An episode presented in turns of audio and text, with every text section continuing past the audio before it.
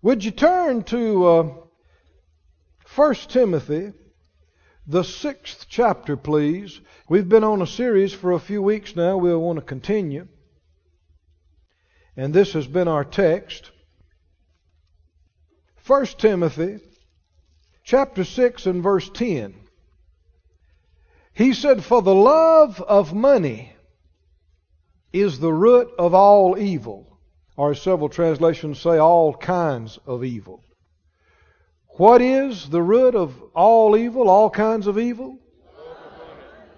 Money? No.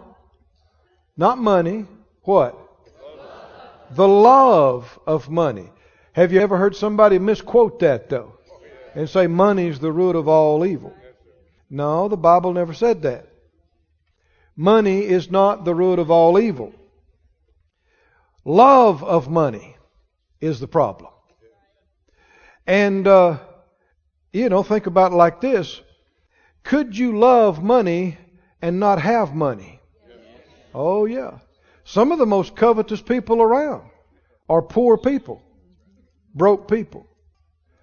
Well, on the other hand, could you have money but not love it? Yeah, sure you could. Could you have a lot of stuff, a lot of money, but it not mean that much to you? Absolutely. So it's not the money, it's not the stuff, it's not having it or not having it that's the issue. It's what? Loving it. The love of money is the root of all evil, which while some coveted after, they have erred from the faith and pierced themselves through with many sorrows. He said, loving money will take you away from the faith. It'll take you away from God. It'll take you away from the things of God. You know, Phyllis and I, over the past several years, we have seen some good people do some of the dumbest things. over money. And covetousness, he said, which while some coveted after, covetousness is the issue. And covetousness is widespread. It'd be hard to find a person in this room that has not coveted. Be hard to find a person above the age of understanding anywhere that has not coveted. People are coveting all the time, but they're not calling it that. And they're not acknowledging that they are. The issue is not the money, it's not the watch, it's not the car, it's not the house. Tell me what the issue is. Loving it. Is loving it a problem? Oh man. Ooh. And we're not just talking about outsiders now, we're talking about Christians, preachers, Christians, people of God. It is a major problem. What is covetousness? If you look up the words, you'll find covetous, the archaic definition, literally means fond of silver fond of silver. Or the word fond sometimes was used uh, interchangeably with what we'd call love. Loving silver or loving money. We don't just have metal today, we've got other things, but you get the idea. Another definition of covet means to stretch for, to reach for, to long for. So coveting means you long for something and you love it. You long for it. Now it's okay to have money, to have things. It's okay to use money, to use things. It's okay to give money and give things and bless people. It is not okay to love it. And we've talked about this before, and I think sometimes people thought I was just kind of joking, but I'm not joking. You don't need to be joking about it. Don't say you love stuff. Change your vocabulary. Don't say, I love cars. I love uh, pretty jewelry. I love my house. I love my boat. Don't say it. This is, oh, you know, I, people know what I mean. Do you know what you mean? it's not okay. The problem is, maybe you do. And you're not supposed to. Maybe you do love it. Many, many people do. And it's not okay. We need to change it. It's okay to have it. It's okay to use it. It's okay to enjoy it. It's not okay to love it. Everybody said out loud, I love God. I love, God. I love people. I love, people. I love His Word. I love His, word. I love His church. I love, His church. I love the gospel. I love the, gospel. I love the truth. I, love the truth. I don't love money. I don't love, things. I don't love things. Watch yourself. Watch what comes out of your mouth. You catch yourself at any time saying, I love this, I love that. Talking about a thing, talking about my, change it. Straighten it up right there in the middle. Go, oh, no, I didn't mean to say that. No, no, I enjoy it. I use it. I don't love it. I don't love it. Now, another way to help define covetousness is this Hebrews 13 says it like this in 13:5, "Let your conversation or that word means your way of life be without covetousness and be content with such things as you have, for he has said, I will never leave you nor forsake you." How many know if you've got him, you've got what matters? And if you've got him, then everything that's worth anything is in Him. Not only that, but He can give you all the stuff too. If you got Him, you got the source. And you should be content if you got Him. Doesn't mean you can't believe for something. Doesn't mean you can't have your vision list. Don't mean you can't sow. But here's the problem. Another, the definition for content, the literal definition, is satisfied. If you can't be satisfied without the car, then you're covetous. If you can't be satisfied until you get the house, then you're covetous. You're supposed to be happy right now. right? You're supposed to be satisfied. Doesn't mean you can't believe for something, but you can't be to the place where you're longing for it, you're pining for it. You just can't be happy. You just can't be satisfied until you get it. Well, when you get it, you're not going to be happy either. I know I heard a fellow one time years ago. He, he got a brand new Porsche Turbo. That, you know, the $100,000 plus one. And somebody was asking, he said, Man, what's the greatest thing about getting that car? He said, The day before I got it. what does that mean? Well, the day after he got it, he found out it's a car. and the month after he got it, it gets dirty like any other car, right? The tires wear out like any other car and it won't make you somebody else. And it won't change your life. It's a car. See, people are thinking, well, if I had that house, I'd have a different life. Well, no, when you moved in it, you'd be there. And it would be you. And you might be in a nicer environment, but you still live in the same space on the inside of yourself and in your mind. You might change countries and continents, but you're still there. It's still you. You don't just live out here, you live in here. And no matter what you've got, it won't make you somebody else. Oh, but being in Christ will make you somebody else. Oh, hallelujah. Being in Him will make you somebody else. And if you got Him, you got everything you need to be content. And in that case, you can handle stuff and have things and use them and enjoy them. How many know you can't enjoy a new car like it could be enjoyed unless you're right with the Lord? Unless you're in His will. How many know you can enjoy a new house like nobody can enjoy it if you're right with God and if you're in His plan and in His will?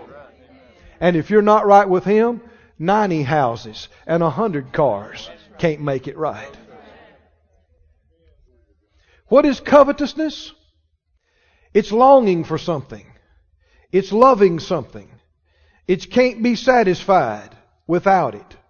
And it's not okay. Go to Ephesians 5. Let's see something else that uh, covetousness is.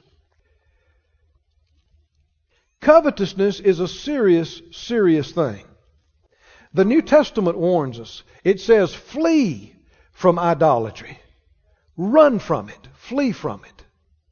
And as we read this, you'll begin to see how serious it is if you hadn't seen it before. Ephesians, the fifth chapter, and down about verse 5. He said, For this you know that no whoremonger, nor unclean person, nor covetous man. Boy, that's some bad company, isn't it? is being covetous as serious as being an unclean person and a whoremonger? Is it? It is. It's right in the same company. Covetous man who is an idolater hath any inheritance in the kingdom of Christ and of God. A covetous person is what? An idolater. Go to Colossians the third chapter, please. Just over a couple of pages. Past Philippians to Colossians chapter 3, verse 1. If you be risen with Christ, seek those things which are above, where Christ sits on the right hand of God. How many know and understand the most precious things are not on the earth? The most precious things you can't buy with money. Verse 2 Set your affection on things above. You know, we spent weeks and weeks on this a while back. Usually, when you see the word covet, it's telling you not to. But there is an occasion where it tells you to covet. We were on it for weeks. Do you remember? Covet earnestly the best gifts. It's not okay to love cars and love houses and love money and love stuff. It is okay to long for, reach for, covet the Holy Spirit, the gifts of the Spirit, the manifestation of the presence of God, the miracles of God, the glory of God. It is okay to covet that. He said, uh, Set your affection on things above, not on the things on the earth.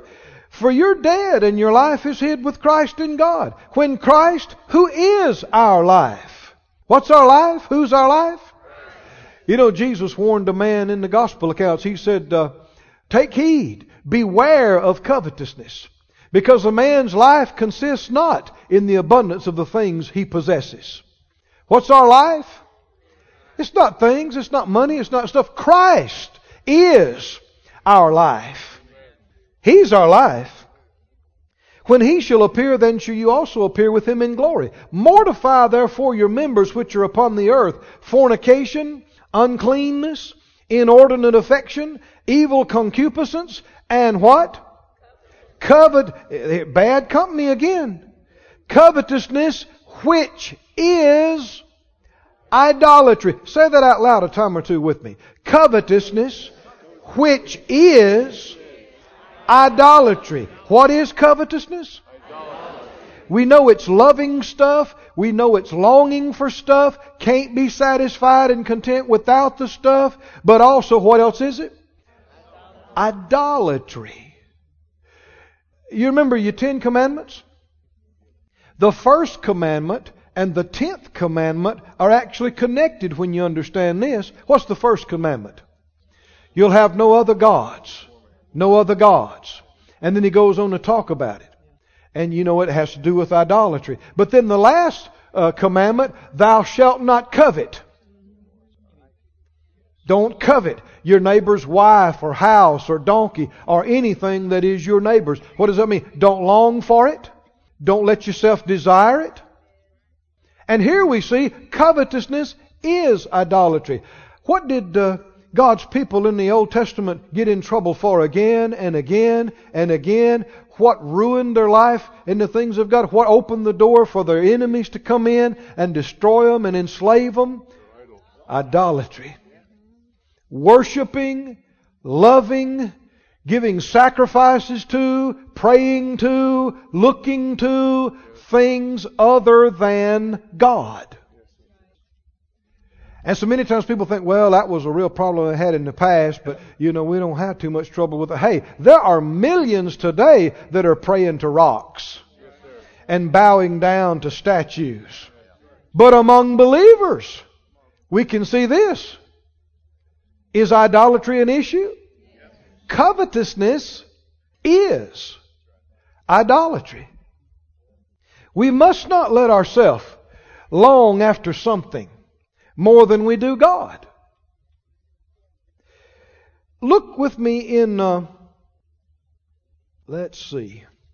Go to Matthew, how about it? Matthew, the 26th chapter, and also find John 12. So we can turn right from one to the other. Matthew 26 and then John 12. We studied earlier the situation where Lazarus' sister brought this expensive offering and gave it to Jesus. And he received it. And we see that, you know, we're answering the question, would Jesus wear a Rolex? Well, we know he received some very expensive personal gifts because there were no watches in his day. But we know he had expensive clothes. We know he received expensive gifts on this occasion. And yet, Judas became very upset about it. And really, the other disciples chimed in, joined in with him, and said this was a terrible waste. Look at Matthew 26. 26 and down about verse 6. Matthew 26, 6. Now, when Jesus was in Bethany in the house of Simon the leper, there came to him a woman having an alabaster box of very precious, or some translations say very expensive. John says expensive. Ointment, and poured it on his head. He said it meet. But when his disciples saw it, they had indignation. They said, To what purpose is this waste? Now, I'm sure they didn't fully realize what they're saying, but they're saying to give it to Jesus was a waste. To pour it out on him was a waste. Now, was it true? Or was it that they thought more of the money than they did him? Now, as we get into this, you're going to see how ugly this stuff is. And yet, how much hypocrisy is involved in people that are talking. They're talking about we ought to do this for the poor. Oh, they shouldn't have spent that money on that. Oh, they could have sold that and give that to the poor or put that in the gospel. And when you hear it, I'm telling you, friend, red flags are to go off. The people that talk like this, they are judged. We've already saw this last week. They're judges. They are not doers. They're hypocrites. Notice, this ointment might have been sold for much and given to the poor. If you read John's account, we figured it was somewhere around 15, could have been as much as 25,000, and given to the poor. Now hold that place and go to John 12, and I want to remind you of the reason we're turning here is because John said it, and Matthew didn't record it. But in John 12 and verse 4, then said one of his disciples, Judas Iscariot, Simon's son, which should betray him. Why was not this ointment sold for 300 pence and given to the poor? This he said not that he cared for the poor, but because he was a thief and had the bag and bare what was put therein. Then said Jesus, Let her alone. Leave her alone.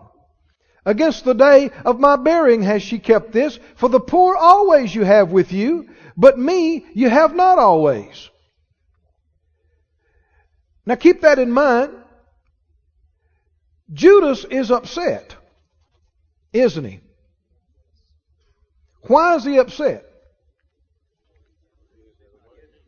Now, if you listen to what he said, you might think he's upset because the poor are not getting something. But did the poor have to do without so this woman could give this to Jesus? Is it taking this away from the poor? Yet people try to make it that way. It's a lie. We all have the same source. The poor, the rich, everybody in between has the same source. The same God. People don't like to hear it. They don't like to look at it, but it's the truth. And because people have stuff, or a lot of stuff, or nice stuff, that does not mean the poor can't have their needs met. And the woman didn't want to give this to the poor. She was not debating. She was not vacillating. Do I give it to the poor or do I give it to Jesus? Do I give it to the poor? No, no. She's not confused. She knows what she wants to do. But Judas says, ah, ah, man, this could have been sold for $20,000. And we could have given it to the poor. Now keep reading in Matthew 26. Are you still there? Matthew 26. Verse 10. Jesus understood it. He said, Why trouble you the woman? She has wrought a good work on me. For you have the poor always with you, but me you have not always. For in that she has poured this ointment on my body, she did it for my burial. Verily I say to you, wheresoever this gospel shall be preached in the whole world, there shall also this that this woman has done be told for a memorial of her. Then are you there in verse 14 now? Then one of the twelve called Judas Iscariot went to the chief priests and said to them, What will you give me? How much will you give me? And I'll deliver him to you. And they covenanted with him for thirty pieces of silver. And from that time he sought opportunity to betray him. Now, hold that place. Go to 1 Thessalonians, please. 1 Thessalonians 2 and 5. 1 Thessalonians 2 5 says, For neither at any time used we flattering words, as you know, nor a cloak of covetousness a what? A cloak of covetousness. God is witness. Let me read this to you from some other translations. The NIV says, You know we never used flattery, nor did we put on a mask to cover up greed. The Jewish Bible says, Nor did we put on a false front to mask greed. Two or three different translations says, we did not use words to cover up greed. A cloak to cover covetousness. Let's examine this now. Judas is upset. He's angry. He's indignant. Remember this, friends. You don't get upset about what you don't care about. If you don't care about it, you're not going to get mad. You're not going to get upset.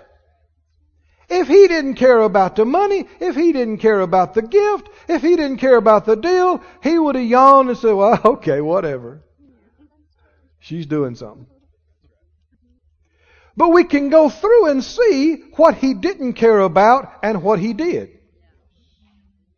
The Bible tells us. When the Bible takes time, the Holy Ghost had recorded to tell us specifically he did not care about the poor. We know he didn't care about Jesus. Right? We know he didn't. If he'd have cared about Jesus, it would have blessed him that his master was being honored. Wouldn't it? That Jesus is being honored. That Jesus is being blessed. It would have blessed him. He would have rejoiced in it. So he doesn't care about Jesus. We know ever more increasingly he doesn't care about Jesus. We see these two connected in Matthew that he was so bent out of shape over this deal, he went straight to the religious leaders and asked them if they'd give him money. So you can see already, he, he doesn't care about Jesus. He's talking about giving to the poor, but the Bible said he doesn't care about the poor. So what does he care about? What's he so upset about? I know it sounds too simple, but it's all about the money. It was always about the money. It was only about the money. People try to make it something else, but he wanted that money. Why did he get upset? This is specifically why he got upset. When he heard the alabaster box break, and he saw the expensive perfume gush out. Now it's too late. The Bible said, he said this, this could have been sold and given to the poor. Not because he cared for the poor, but because he was a thief. And he had the bag. And he carried what was put in the bag. And he can't steal it until it gets in the bag. and when the box breaks and the perfume flows, it's too late.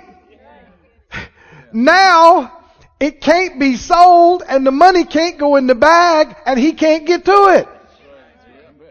That's what he's upset about. Oh, come on, can you see this? That's, it's about the money. He longed for money. How many know it's increasingly clear?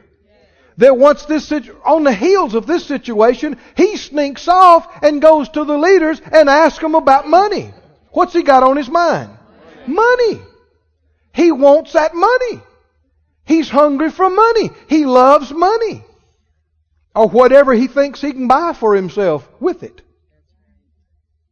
Oh, friend, do you see this? He's longing for it. He wants it. But now, people know that that's wrong. They know it's wrong. So what do they do?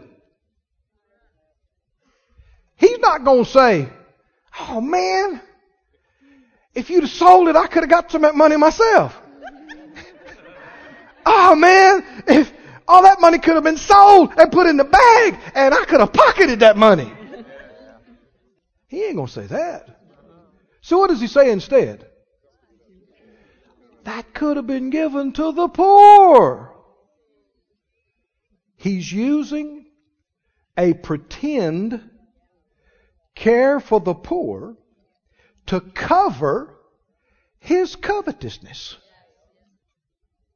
Now, friend, this is about as low as a person can go. What do you mean?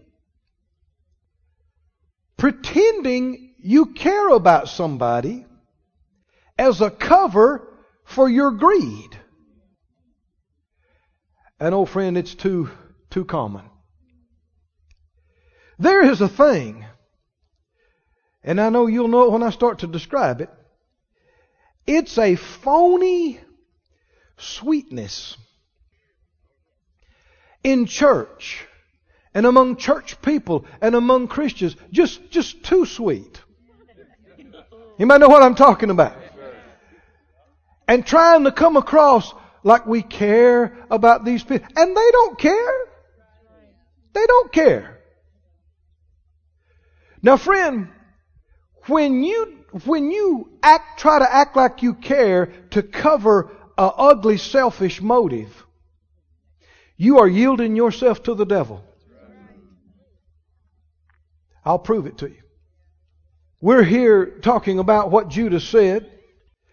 Turn right over to the uh, 13th chapter of John, if you're still holding that. If not, find it. John 13.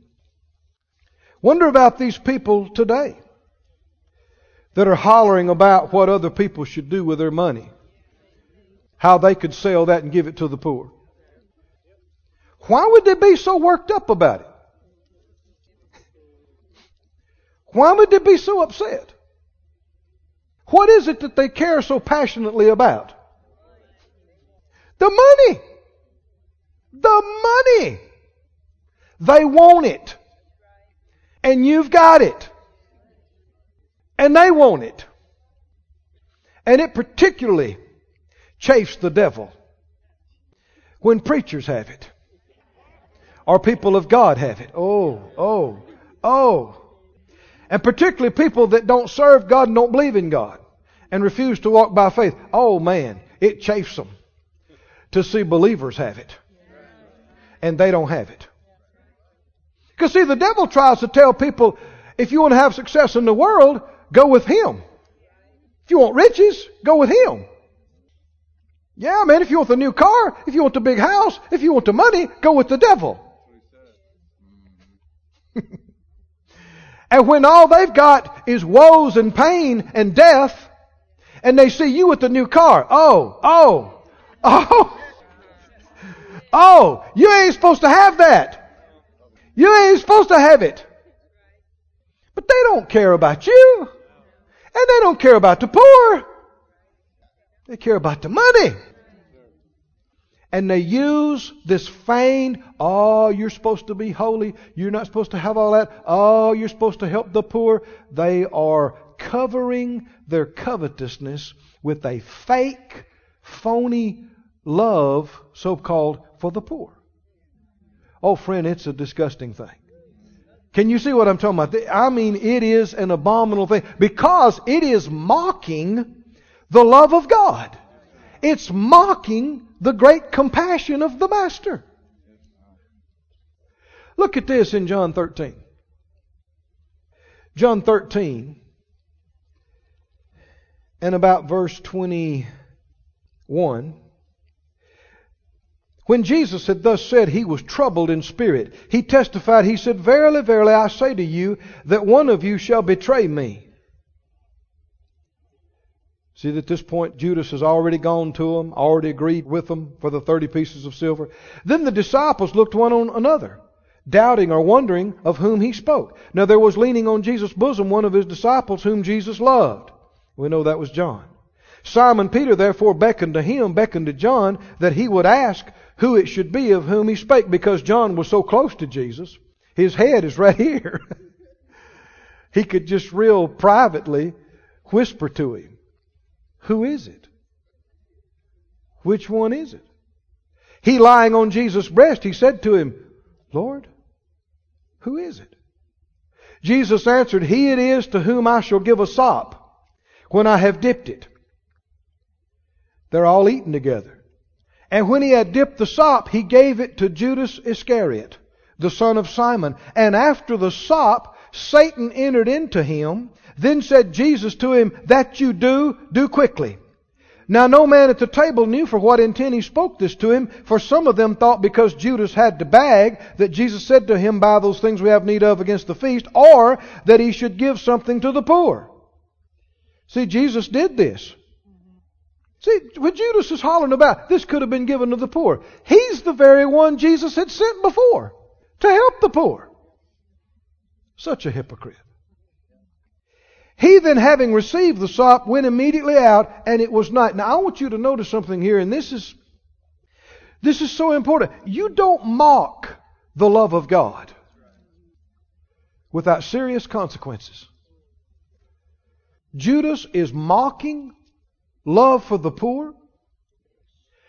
and then going out selling out Jesus for 30 pieces of silver. He's sitting there at the table with Jesus as one of his closest friends. Jesus dips some bread in the oil and he hands it to Judas as a friend, as a close friend. And Judas receives it like, oh, thank you. Yeah, like I'm your buddy, I'm your friend. And the Bible said when he received it, acting like he loved him, and all the while planning to sell him out. The Bible said what? Satan entered into him. See, friend, acts can yield to spirits. You can do an act that'll yield to the Holy Spirit.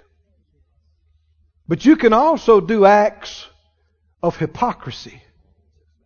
Acting like you love, and you're a liar and a deceiver. And the act, somebody trying to be a friend to you, somebody loving you.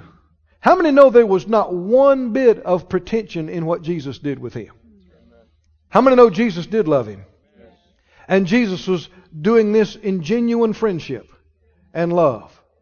And he did it pretending like he was also Jesus' friend and loved him, but he did not. And when he did that, the devil got in him. The devil came right in. I mean, he's obviously yielding to thoughts about the devil, but at this point, the devil came in him. And how many know how this thing ended up? Not long after this. Jesus went out in the garden to pray, you know. A place that was special to him and private to him where he could get along, get quiet. And Judas knew about it. And he told the enemies that hated Jesus about this spot, and he led them to it. And he told them, I'll show you who's the one. And how did he do it? He went to him and kissed him like a beloved friend.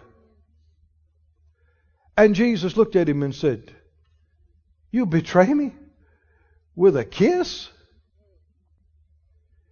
Now, don't lose sight of what we started talking about. What did our text say? The love of money is the root of all kinds of evil, which while some have coveted for after they've erred from the faith.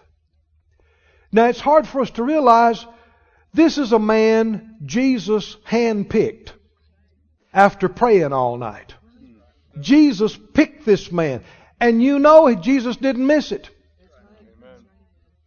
And how many know in the beginning days of him being with Jesus, he thought he was one of the most blessed men on the planet.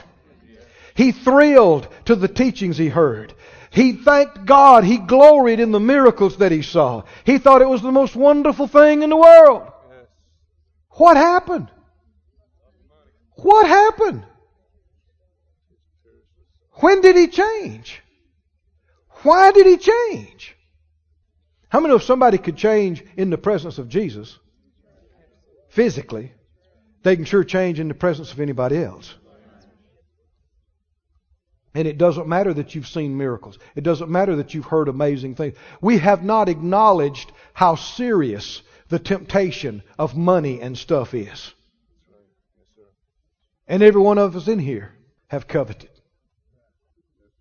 I can look back over my life specific time. I remember when I was 13. I coveted a Harley Davidson motorcycle. I'm ashamed of it to this day. I mean, I got mad because I thought I wasn't going to get it. I got upset. It is not okay. It's idolatry. It's loving something more than you love the Lord. I remember years later, I called myself believing for a car, and somebody else, a friend of mine, had one, and I coveted that car. What do you mean? I longed for it. And if you look back over your life, there have been things you coveted. It's not okay. It's ugly. I said it's ugly. And if you yield to it, it can take you away from faith. It can take you away from God. And how many understand Judas followed it away from God? I mean, no wonder he got upset about 300 pence. He was willing to sell Jesus out for 30 pieces. No wonder he got upset about that money. And then he takes this sop acting like he's Jesus' friend. He goes and kisses Jesus. How hypocritical can you get? But just a few hours later, he comes back in with the money. He says, I've betrayed innocent blood. They said, Well, that's your problem. He threw it at them. And he was so grieved. What did the Bible say? Which while some have coveted after this love of money, they've gone away from the faith and they pierced themselves through with many sorrows. He was so tormented, he was so vexed, he couldn't stand to live. He went and hung himself. Awful. Awful. So what about these folk today that are judging other people about what they should be doing with their money? And about what they should be doing for the poor. It's covetous. Why? If they didn't care about it, they wouldn't be concerned. Wouldn't bother. You do not get worked up over something that doesn't matter to you, over something you don't care about. And what is it that people really care about? Money. They care about the money. They try to cover it with a cloak that, oh, we care about the gospel, we care about the poor. But they don't. They care about the money. You can hear by the way people talk about amounts. Did you hear? They paid 50,000. 50, how much? 50,000. So what means a lot to them? 50,000. They revere it. They revere the amount. They worship it. They long for it. They want it. They know it's wrong, so they won't say it, they won't admit it. They cover it up with this false care for the poor. Somebody say, Not me. I refuse to be like that. The Bible said in Proverbs 19:22, you don't have to turn there, but it says a poor man is better than a liar. You don't have to be poor, but it'd be better to be poor than to be like that. But thank God you don't have to be either one. you don't have to be broke or covetous. You can love God. I said you can love God with all your heart, all your soul, all your mind, all your strength. What about stuff? What about money? It's just stuff. It's just money. Stand up on your feet. Say it out loud. I love God. I love, love people. I, love people. I don't love money. I don't long for what others have. I don't love things. I love God and I love people. Hallelujah. Close your eyes. Pray a little bit about this. Oh, Father, we give you glory. We give you praise. Thank you for your goodness. Thank you for your mercy. Thank you for your love. Pray this out. Close your eyes and pray this out loud with me. Father God, forgive me for coveting anything that anybody else had. Forgive me for longing for money or things, stuff. You are my life. Show me what covetousness is. Alert me to it in my own life, in my own thinking, and I purpose to put it away from me and have no part in it. Forgive me for ever pretending to care about people when it was covering my covetousness. Oh, I abhor it. I want no part of it. Help me to live in such a way that I'd be far from it. Hallelujah. Thank you, Lord. Thank you, Lord. Thank you, Lord. Thank you, Lord. Thank you, Lord. This ministry has been brought to you today free of charge by the partners of Moore Life Ministries and Faith Life Church. If you would like to help send this word to others at no charge, you can become a word sender today. For more information, visit our website at moorelife.org.